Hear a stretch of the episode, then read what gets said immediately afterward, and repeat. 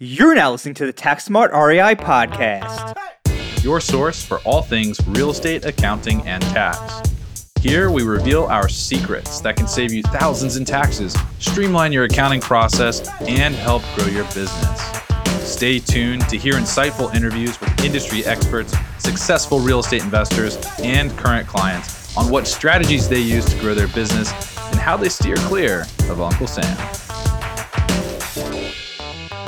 Hey, thanks for tuning into this episode of the Tax Smart REI podcast. Today we're joined with Avery Carl, who is CEO and founder of the Short Term Rental Shop, a real estate sales team that specializes in helping investors locate, analyze, and acquire profitable short term rentals in the most stable markets across the country. She is, of course, a short term rental investor herself, and in today's episode, we break down her short term rental investing strategy, how she chooses markets, the importance of marketing your short term rental the right way, Brandon's journeys with his short term rentals, how Avery helps real estate investors get into properties, and much more. We do want to let you know that we did officially release the short term rental tax course, which teaches you everything you need to know about the short term rental loophole to save five to six figures in taxes. In the course, I cover an overview of the short term rental loophole and its powerful tax benefits, how to materially participate in your short term rentals to reduce taxes on your W 2 and other active income, how to maximize your tax savings using cost segregation studies and bonus depreciation, as well as how to avoid critical mistakes that can cost you thousands of dollars in tax savings. By the end of the course, you will know exactly what you need to do to use the short term rental loophole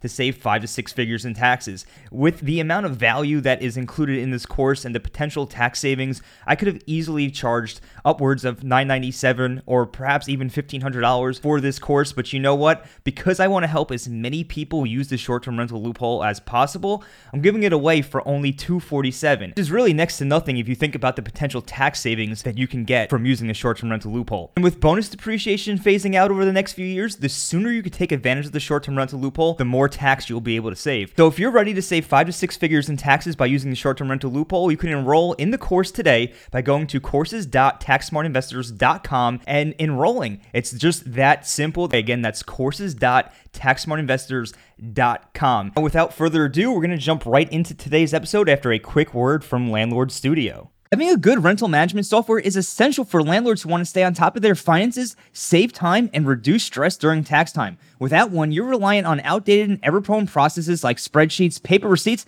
and manual reconciliation. Who wants to do that? This can lead to compliance issues, overpaid taxes, expensive vacancy periods, or worse. Master your income and expense tracking with Landlord Studio today. Import transactions to quickly reconcile expenses, automate rent collection and income tracking, digitize receipts on the go, and instantly generate financial reports, including Schedule E, to make tax filing a breeze. Landlord Studio is much more than just a rental accounting solution, though. Take advantage of their range of property management tools from finding and screening tenants to managing leases and even tracking and managing property maintenance tasks. You can learn more about Landlord Studio and start your 14-day free trial at landlordstudio.com slash CPA. Use the coupon code RealEstateCPA at checkout for 25% off your plan. Again, that's landlordstudio.com slash CPA and use coupon code RealEstateCPA to get 25% off your plan and a 14-day free trial today. Avery, thanks so much for taking time to come on the show today. Would you be able to give our listeners just a brief overview of your background and how you got involved with short term rentals?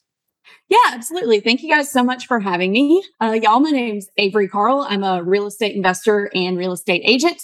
I have 205 doors and I am the author of Short Term Rental, Long Term Wealth, the Bigger Pockets book on short term rental investing, and also the host of the Short Term Show, which Brandon has been on. And I kind of I got into real estate kind of by accident, like everyone else does. I was moving, my husband and I were moving from New York City to Nashville. And this was in 2013. And our real estate agent at the time was really trying to get us to buy in this super fast appreciating hip area of Nashville.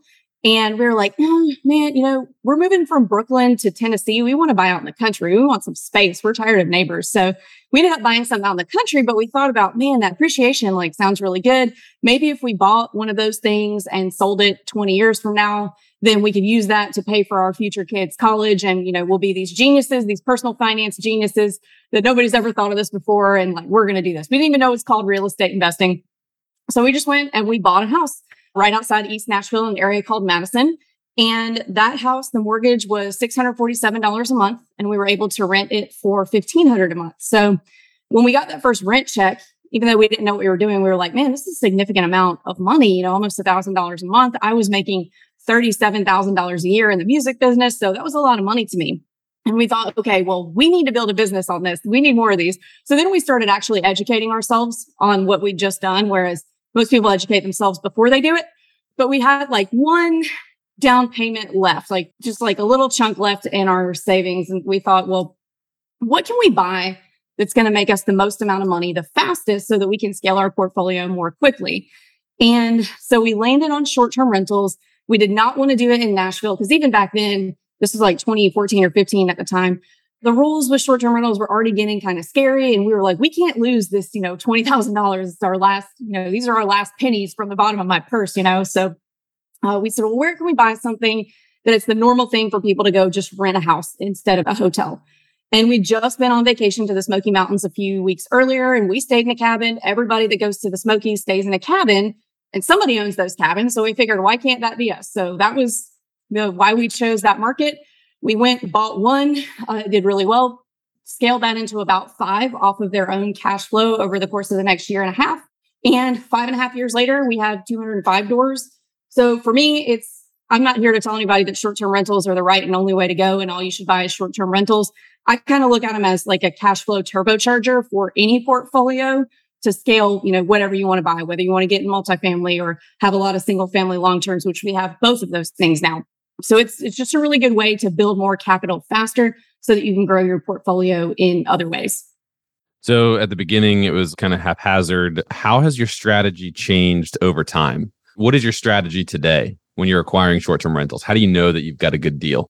For me, I like to stick to the regional drivable vacation market. So areas like the Smokies, where there's not a lot of hotel presence. They've had short-term rentals for decades and decades. So, you know, people coming and renting a house or a condo, cabin, things like that is not a new thing that the cities and counties have had to figure out in the last five, ten years. So I look for mature vacation markets where that battle was fought a long time ago. That's not something I have to deal with. I'm not here to reinvent the wheel. I'm just here to optimize it.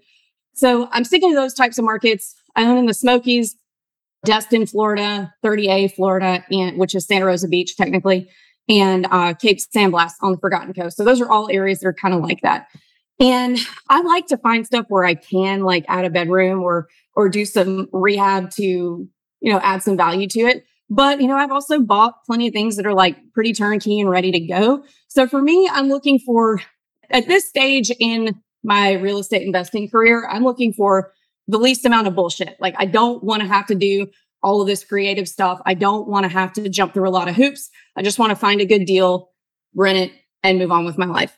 So I'm looking for a property that can hit at least 20% cash on cash return. I don't care what it's hitting now because a lot of times the short terms, especially in the markets that I'm looking in, a lot of them are on these property management companies that are really old school that have been around for like 50 years. They're not optimizing technology. They're not optimizing pricing. So I don't care what they've done. I'm looking at data to kind of see what an optimized self manager is able to do.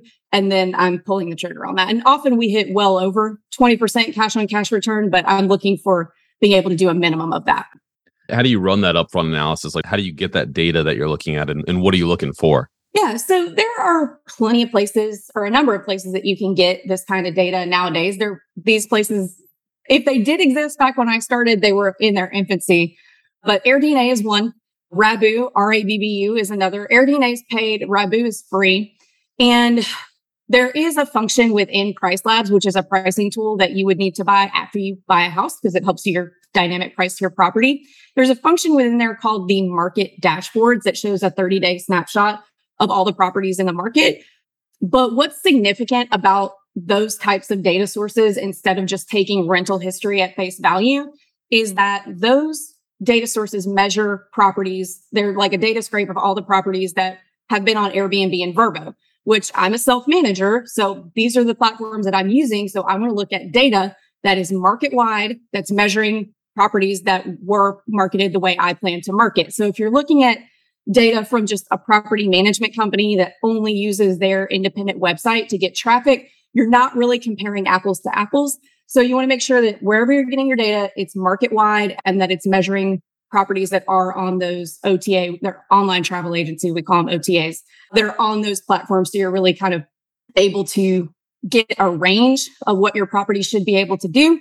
And then on top of that, there's a lot of stuff that data can't tell you. So a low performing property, the data is just going to tell you what it did. It's not going to tell you why it did that. It can't tell you, for example, that a property looks terrible in pictures. So that's why nobody's clicking on it to book it. So in conjunction with the data, we at the short term shop use what we call the enemy method. So it's basically like running comps on your potential rental. So what you're doing is logging on to Airbnb or Vrbo, zooming in on the area that you plan to buy, and you're looking at your enemies or your neighbors. But enemy is way more fun to say than the neighbor method. So, so you've got your data, you've got your averages and figured out, okay, I should be able to do between A and B on this property. And say you're buying a four bedroom, you're zooming in on the OTAs, looking at the area you plan to buy, looking at the other four bedrooms and saying like, well, okay, this property in the pictures, they're blurry, the paint's peeling off, it looks terrible, looks like a haunted house, looks like Michael Myers is about to jump out.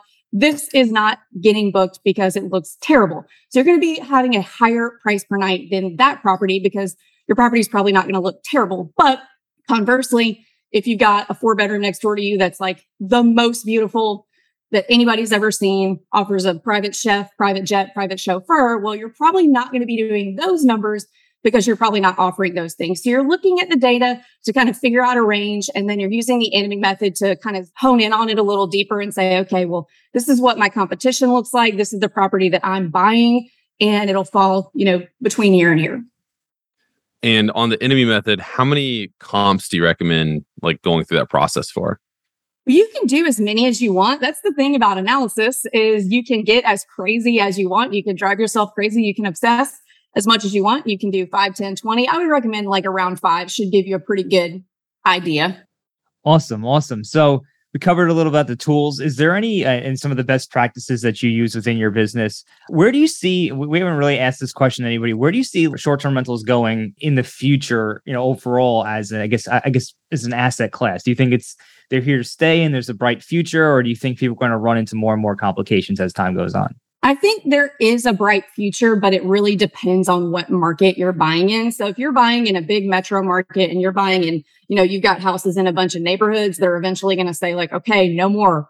We're trying to live our lives here and our livelihoods have nothing to do with the tourism industry. So we don't really want this. I mean, like even me, I make the majority of my income on short-term rentals and I live in a vacation destination but when somebody buys a house down the street from me, I'm going to be the first person to say, You're not going to short term rent that, are you? like mm-hmm. nobody wants to live next door to one. So if you're buying in an area where you're the only one, I think you're going to start to run into some problems down the road. So that's why I kind of try to stick to areas that have had short term rentals for a really long time, because those are the areas where there will continue to be opportunity. And there's, you're not looking at a bunch of change coming down the pipe. That's excellent advice. And that's kind of in line with everybody we've talked to about this is kind of to, you know, bottom line is to buy in these established vacation or short term rental markets so you don't have to deal with all the regulation that could come down the pike. And, you know, something interesting I just wanted to throw out there for anybody who is investing in, in the regular markets. One of our Tax Smart community members on our Facebook group, Tax Smart Investors, actually said, that they're investing in markets where they could also double as a long-term rental if ever needed. Um, obviously, if you're dealing with you know long uh, you know vacation markets that have been historically um, fruitful for for short-term rentals, it's not that big of an issue. But if you are buying these other markets, you may want to consider the long-term viability of these investments from a long-term rental perspective as well. Just something I got from someone in our Facebook group figured I'd throw that out there for anybody who's listening. I, I think that's smart. And I know that you're looking at the Raleigh area right now. So, Tom, we've been trying to convince Tom for four years now to move to Raleigh, North Carolina. yeah. How long? It's been a long time. Uh, and there's always excuses, guys. Always excuses. And I was just kidding. I was just kidding. Tom's got a lot going on. Anyway, um, I have a rental in Raleigh, and we're looking at acquiring more rentals, a bunch of single family homes in Raleigh. And I was recently made aware that the short-term rental market in Raleigh is pretty solid, and I didn't even think about it. So I've got a long-term rental that's performing well as a long-term rental. But to your point, Tom, I might actually try to short-term rent it whenever the tenants move out, just to see how it goes. And I know that worst case, I can fall back and just make it a high-performing long-term rental. So I like that idea, especially in mar- metros like Raleigh. Raleigh has a permitting process, but they've like they've stated, you know, we support it, we want it but I got to imagine that at some point they'll claw that back, right? If there's a flood of short term rentals in neighborhoods, they'll probably start putting limits on it at some point. I, I just got to imagine that that's how it worked because you're right. Nobody wants to live next to the short term rental. For sure. I mean, yeah, Raleigh's not really a big vacation market as far as I'm aware, at least. So I'm sure that's going to happen. But, you know, Avery, shifting gears just a little bit here, we know that, you know, you're not only just a short term rental investor yourself, you also have um, a real estate agency effectively that does help short term rental investors, the short term rental shop, get into properties. Would you be able to take us through a little bit of a walkthrough on what you do at the short term rental shop and kind of how you help investors? Yeah, yeah. So a little background on that. Probably it was on our second or third short term rental. We realized that there weren't really any agents in the space who could answer many of our questions about, you know, how much do you think this will be able to make? How do I find a cleaner? Things like that. So I got my license, bridged that gap, and became that agent. Started what would eventually become the short term shop. Our first office was in the Smoky Mountains in Tennessee. And we now have 15 offices in the top regional drivable vacation markets in the country. And if you use any of our agents in the, any of our markets, we have a whole back end training program where we'll teach you everything you need to know about managing your property remotely so that you don't have to pay that property manager 20 to 30% of your gross income you're able to hold on to that so that you can go buy more property. So we teach you everything from how to set up your Airbnb and Vrbo listings to how to use all the property management software that you'll need to really streamline everything so you're not having to spend a ton of time on this every day all the way down to helping you find your local boots on the ground like cleaners, handymen, etc. So we do that all while you're still under contract. So by the time closing day rolls around, you already know what you're doing, you're ready to go, you're confident, and you're ready to start making money. You guys have a really great Facebook group too. And I know that there's a lot of good education flowing through that Facebook group. What is that Facebook group? Yeah, so it's the same name as the title of my book. It's called Short Term Rental, Long Term Wealth. Short term rental, long term wealth. Highly recommend that you go and check that out. Um, so you work with a lot of people that are buying short term rentals. You kind of do the education piece to help them understand how to manage it. What would you say is the like top one, two, or three mistakes that new short term rental owners make? There's a few of them that pop up a lot. I mean, just like anything analysis paralysis, like when people get, it's really difficult or not difficult. It is most difficult for multifamily investors to move from multifamily into short-term rentals just because multi fits so nicely into a spreadsheet and the rent is what it is every month until that person moves out and it just fits in every cell and it's perfect. Uh, mm-hmm. With short terms, you know, it's kind of a range because the rent is going to be different July 4th weekend than it is on a Tuesday in January. And so I think when people try to analyze on a monthly basis, that you're going to get tripped up because it is going to be different every month. You always need to analyze on an annual basis and analysis paralysis in general. So there's a lot of education out there right now, like a lot of different gurus and stuff. And, you know, when one guru says like, oh, it has to be this exact cash on cash return or else it's not a good deal. And if it's like, you say that number is 25%. And if the client's running their numbers and they get 24.85% and they pass up on what could have potentially been, you know, like a 40% cash on cash return deal if managed correctly. But, you know, just being a little too rigid and not adaptable when it comes to the analysis and the ability to make something perform better. And uh, I think another one would just be wanting it to be too much for your own family instead of just like what is expected of the market. So, like, you know, if you're buying a beach house in Destin, Florida, it does not need to have a yard to accommodate your 17 rescue dogs because you that's just you. That's not the people that are going to be renting it the whole time. So, um, I would say getting too emotionally involved and trying to make it perfect for your family rather than just, you know, that good enough and what tourists have come to expect and analysis paralysis and not being adaptable are the biggest ones. That's really great. And I love the emotional piece too. So I I you know running this business you learn to stop being emotional and start being very logical. But last September I bought a beach home to run as a short-term rental and then we were going to use it in the off season. You know, the whole idea is the on-season rents pay for the entire home and then you've got a beach house that you can use whenever you want and I, I knew that it was going to be a rental and I knew not to get emotional and I still got emotional when we had that first tenant that came and just wiped everything out. I was still uh, so frustrating. Well, that's but, actually another one that you bring up is another newbie mistake is being afraid of seasonal markets. Yeah. Um, because a lot of people will say, Oh, I would love to buy in a beach market, but they're seasonal. So that's not going to work. But it doesn't matter what the occupancy rate is as long as that income number makes sense. So that right. was a point too that you brought up that I forgot. Yeah. Yeah. No, in, to your point, I mean, I think we cleared, we covered our, our financing costs and our operating costs with like 15 14 months of rent something around there. So everything else is just is just profit. But yeah we did have a tenant come through that just kind of like we, we had done a lot of upgrades and stuff and we had we just shipped this beautiful new sectional not like beautiful i mean we got it at one of those warehouses but beautiful to us sectional and uh you know the tenant still wine all over it so it was just like, come on, man. Not even the very first tenant too, like arrived while they were there. It's just kind of like, oh my gosh. But anyway, yeah, we uh, we got a little emotional about it. But we learned, we learned to, to take a step back, take a deep breath, and just, you know, it's a rental at the end of the day. The, the purpose is to run a business, make money, and that's it. So I'm glad you said that. In terms of like value add, so you mentioned multifamily investors switching to short term multifamily investors like they talk about value add all the time. And it's also kind of funny like quick sidebar i saw a tweet a, a twitter thread where this guy was um he highlighted a, a large multifamily property in arizona that had been traded bought and sold like five times since 2015 and each one of those times he like had the investor prospectus and each one of them was saying value add so value add does not mean like I sit there with the market and I let the market run up. That's not value add. value add is actually going in and fixing things and improving the units so that you can you can increase rents and place better tenants.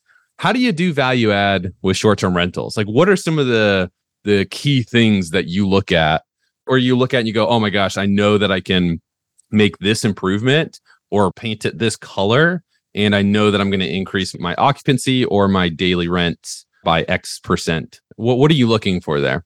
So with short terms, it can be a little easier for value add because all you really need to do to make it make and I'm talking about making more money versus, you know, actual appraisal. I'll get to that in a second. But uh, all you need to do a lot of times to increase your income on it is like stuff that aesthetic things that look better in pictures. So, you know, nice granite countertops, or they don't even have to be that nice. They just have to look, you know, not like for formica. So, you know, you want to have granite. I recommend granite instead of quartz because it's a little more durable. It's not as pretty a lot of times, but uh, that's kind of where I draw the line. I'd rather it be mostly pretty and them not be able to really mess it up too much. You want to have a nice backsplash, which, you know, both of those things are pretty affordable.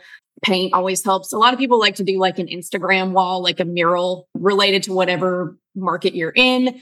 And uh, so a lot of the stuff to increase income is just really how can I make this look better in pictures and more updated? And a lot of that is not super expensive. In terms of being able to add appraisal value, so what I look for is a if, if it's on the MLS and it has terrible pictures, that's something that I'm going to look at a little bit harder. Like for example, I got what the place that I got in Port in Port St. Joe, Florida, out on Cape San Blas. The pictures were terrible. There were like three pictures. It was super dark but the the date it was built was in 2019 and I bought it in 2021. So I was like, there's no way this house can be bad at all if it was built in 2019 and these pictures are terrible. It was listed as a three bedroom. So we go and look at it and it is a three bedroom, but there is a downstairs utility room that's really big that's partially finished. It just needed flooring. It was already, you know, heated and cooled. All we had to do was put flooring in and change up a couple things in the bathroom. It was just a half bath downstairs. We made it a full. And now we have a four bedroom. And um, we didn't have to even really pull too many permits or anything because it was already technically finished, but it didn't say anything about that in the listing. So, as far as on MLS properties, I'm looking for anything where the listing agent clearly did not represent the property well at all, because those are where you can find some some things to do. But anything that you can add a bedroom to is going to be a good option. In vacation markets, you don't run into as many distressed properties as you do in metro markets because typically in the markets that I'm in, basically all the the real estate it is either a short-term rental or a vacation home. So people aren't typically letting those get foreclosed on. Beach markets, if you can add a pool, that is a really easy way to go. Pools, in terms of appraisals, don't add a lot of value in some areas of the country, but at least in the areas that we're in in Florida, it not only adds a lot of value to the property, but it also will boost your income. So adding pools, being able to add a room, and um, really, you know, just any general updates because a lot of these things in these markets have been short term rentals for 10, 20, 30 years in some cases, and they just need a slight refresh uh, just to bump it up a little bit. And it's really, I think people get a little scared of, of getting their hands dirty with rehabs and stuff because they hear horror stories about contractors not showing up or contractors running over budget or contractors taking too much time, which all of those things are going to happen. But if you understand up front that none of this is going to get finished on time and it's going to go over budget, then you got nothing to be disappointed about. And if you have the seasonality factor, then you can just do it all in the off season. So yeah. It's no cool to run over budget in the off season. You're fine. that, that, that's what we did with our with our beach home. So we when we bought the home, the granite countertops were like brown, just like a very 2000 style. Mm-hmm. They had mm-hmm. white like old appliances. So we we put white quartz. Uh, we didn't do granite. I guess we got to go tear out do granite now. But we did we did white quartz countertops. We did stainless steel, and then we did white subway tile. And we were going for that like fresh, sort of clean, showy look on the pictures. That's exactly what we were going for, and it seems to have worked. But we opted to do that instead of like refreshing the master bedroom downstairs. But I think that's probably next on our list because that is something else that I was thinking about too was who is actually leaving reviews on your short-term rental. It's probably the person staying in the master bedroom. So I'm gonna like try to refresh that before anything else. Like I bought these like really nice pillows for the master bedroom. Like master bedroom at my house is is solid. yeah.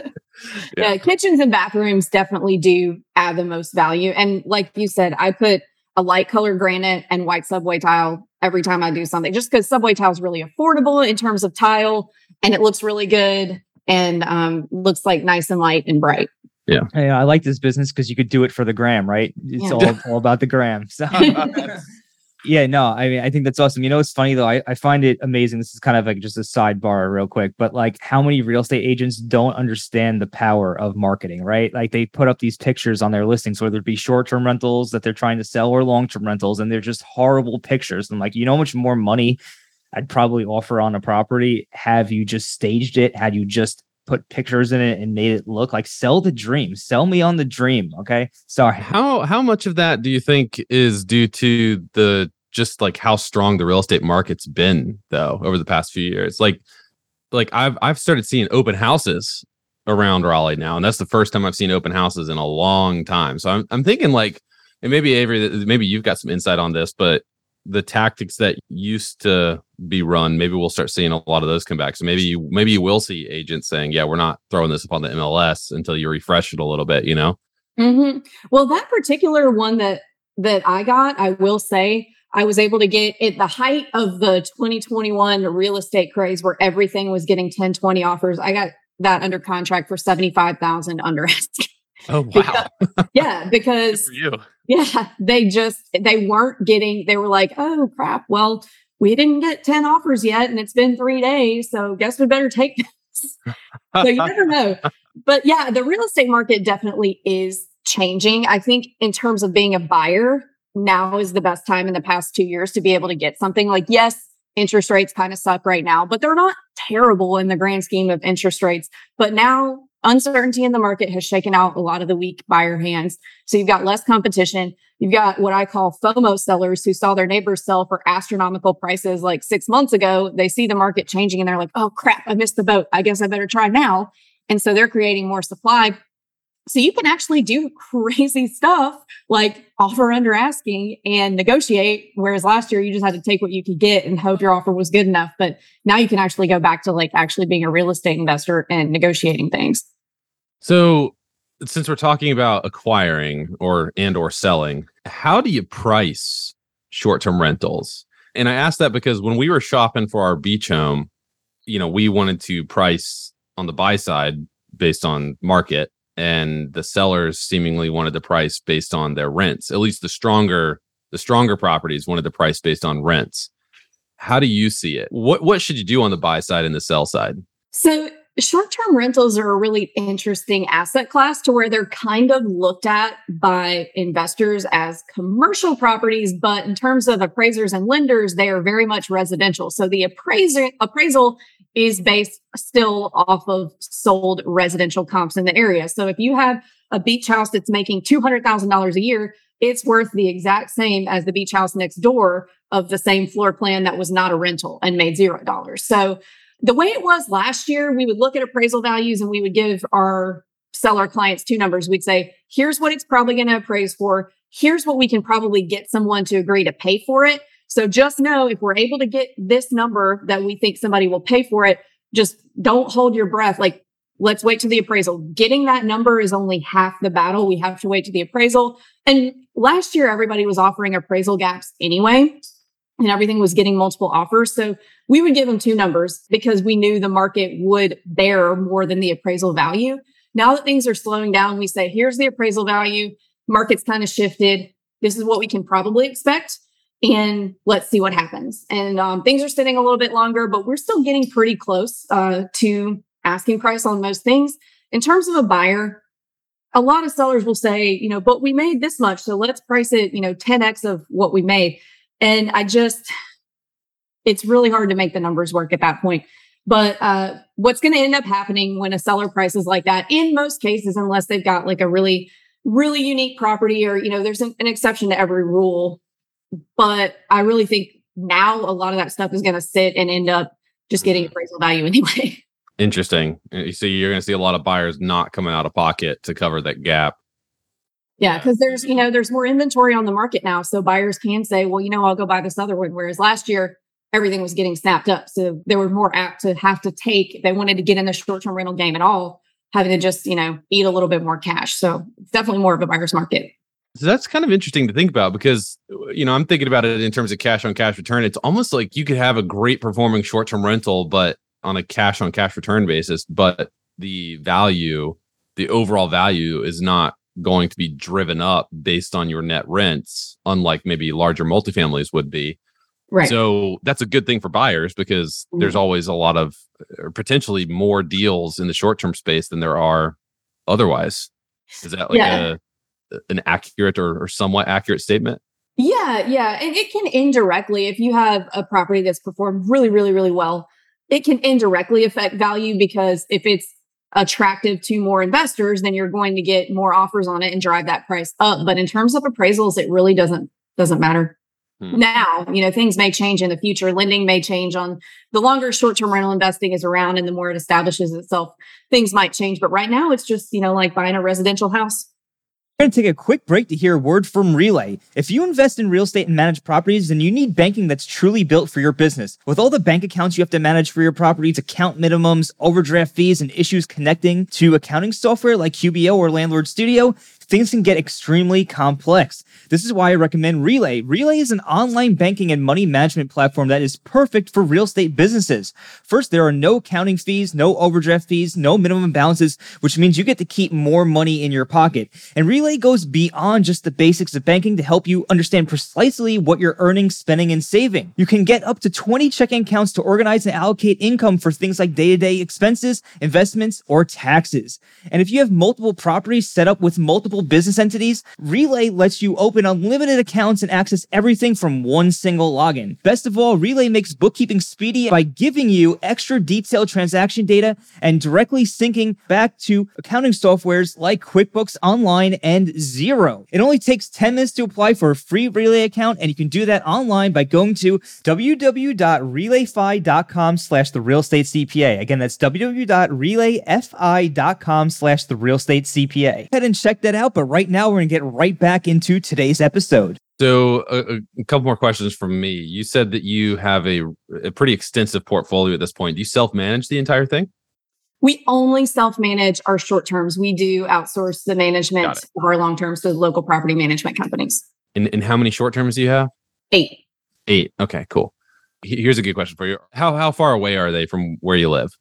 So I live in Destin, Florida, but I will say I love with, Destin's beach, by the way. We did a yes. we did a team trip to Destin, I think back in 2017. Were you on that trip, Tom? Yeah, yeah, we are on the yeah, beach in sweaters. I remember that. Oh yeah, yeah, yeah. We got Christmas sweaters and everything. We, we went in December. Uh, uh, man, that was the nicest sand that I've seen uh, on, on U.S. beaches. So, yeah, yeah I, I agree with that.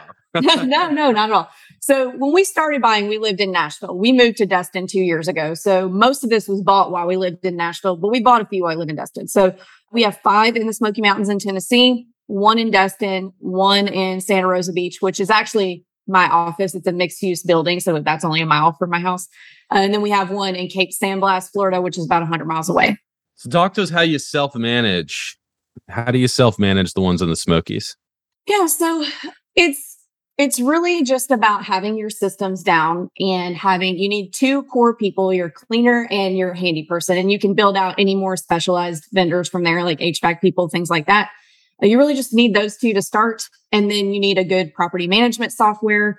There's a lot of them out there. We i think we're on we've switched around but we've been Guesty for hosts we always seem to keep coming back to and uh, but there's a lot of great ones, and they automate basically everything, like your your cleaners calendars. So if somebody books, it automatically syncs with your cleaners Google Calendar. So as soon as they book, they know they have to clean that day. Um, it automates a lot of the communication with the guests and the check-in instructions, check-out instructions, things like that, digital guidebooks, all that stuff. So they know like this is how you work the Keurig, this is how you work the thermostat. You know, insert thing here.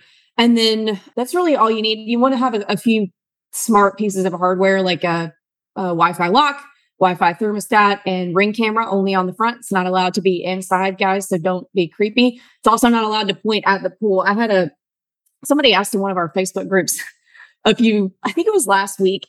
He had cameras at the pool and he really wanted to make sure that people were showering before they got in the pool so they wouldn't get gross with like tanning lotion and stuff.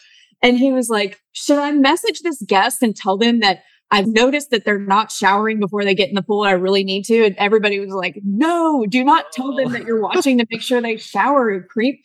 So, um, you know, disclaimer make sure they're only on the front of the house and you do have to disclose them. So you just need a few pieces of smart technology, cleaner, handyman, and you're good to go. Also, on the camera thing, and I think I've seen Luke mention this in in your Facebook group, but on the camera thing, it's also just like okay, so so I set up cameras on our house to like look at the carport and everything because I want to see, hey, you say 11 guests, hopefully there's not more than 11 guests, no dogs, that type of thing.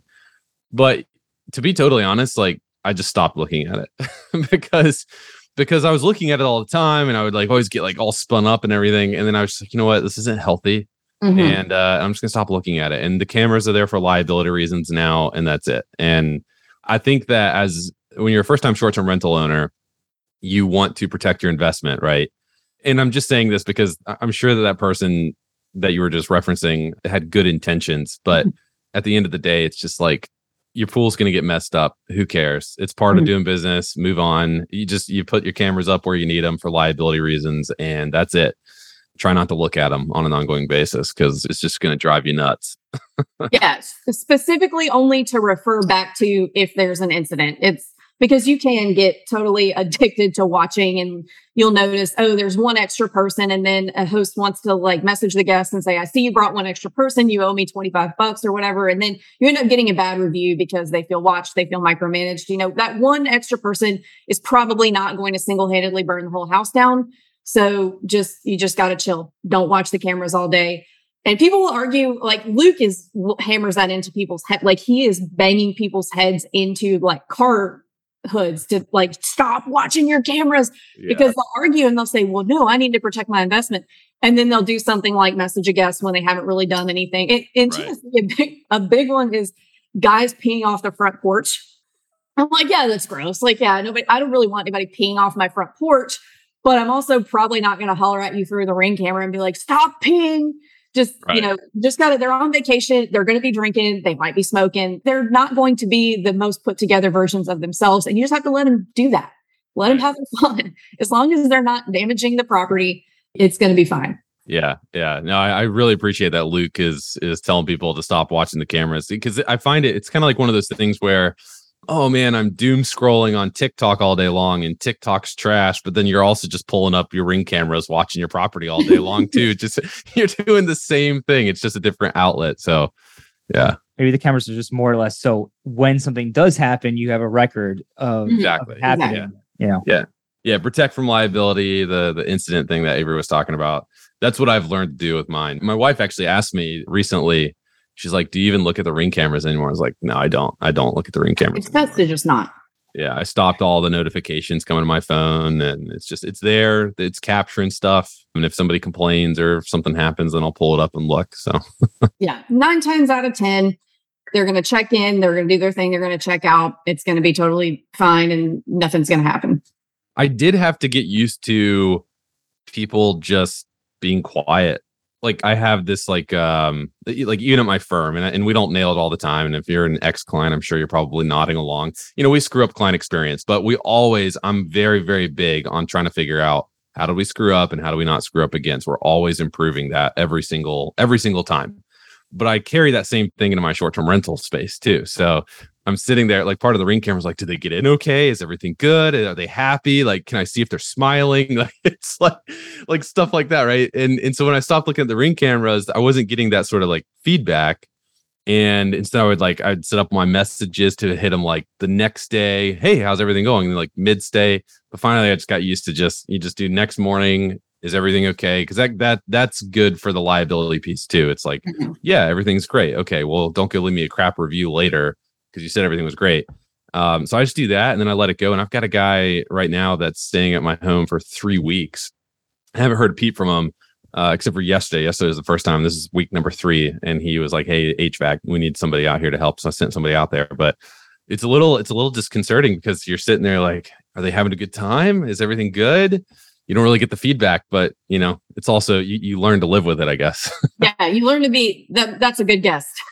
yeah, yeah, very quiet, very chill. So excited about it. So, final question here for today: Where can everybody find out about you, Avery? If they want to work with you or a short-term rental shop, where where can they go to learn more?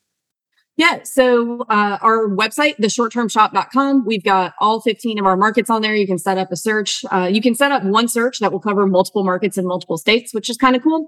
There's a button on there. If you want to work with one of our agents, you just click it and you will get connected to an agent. Also, uh, join our Facebook group, Short Term Rental, Long Term Wealth, or you can hit me. Instagram is probably the social media that I pay most attention to, and it's just at the Short Term Shop. All right, everybody, we're going to drop that in the show notes for everybody who wants to check that out. Avery, thanks again so much for coming on the show today.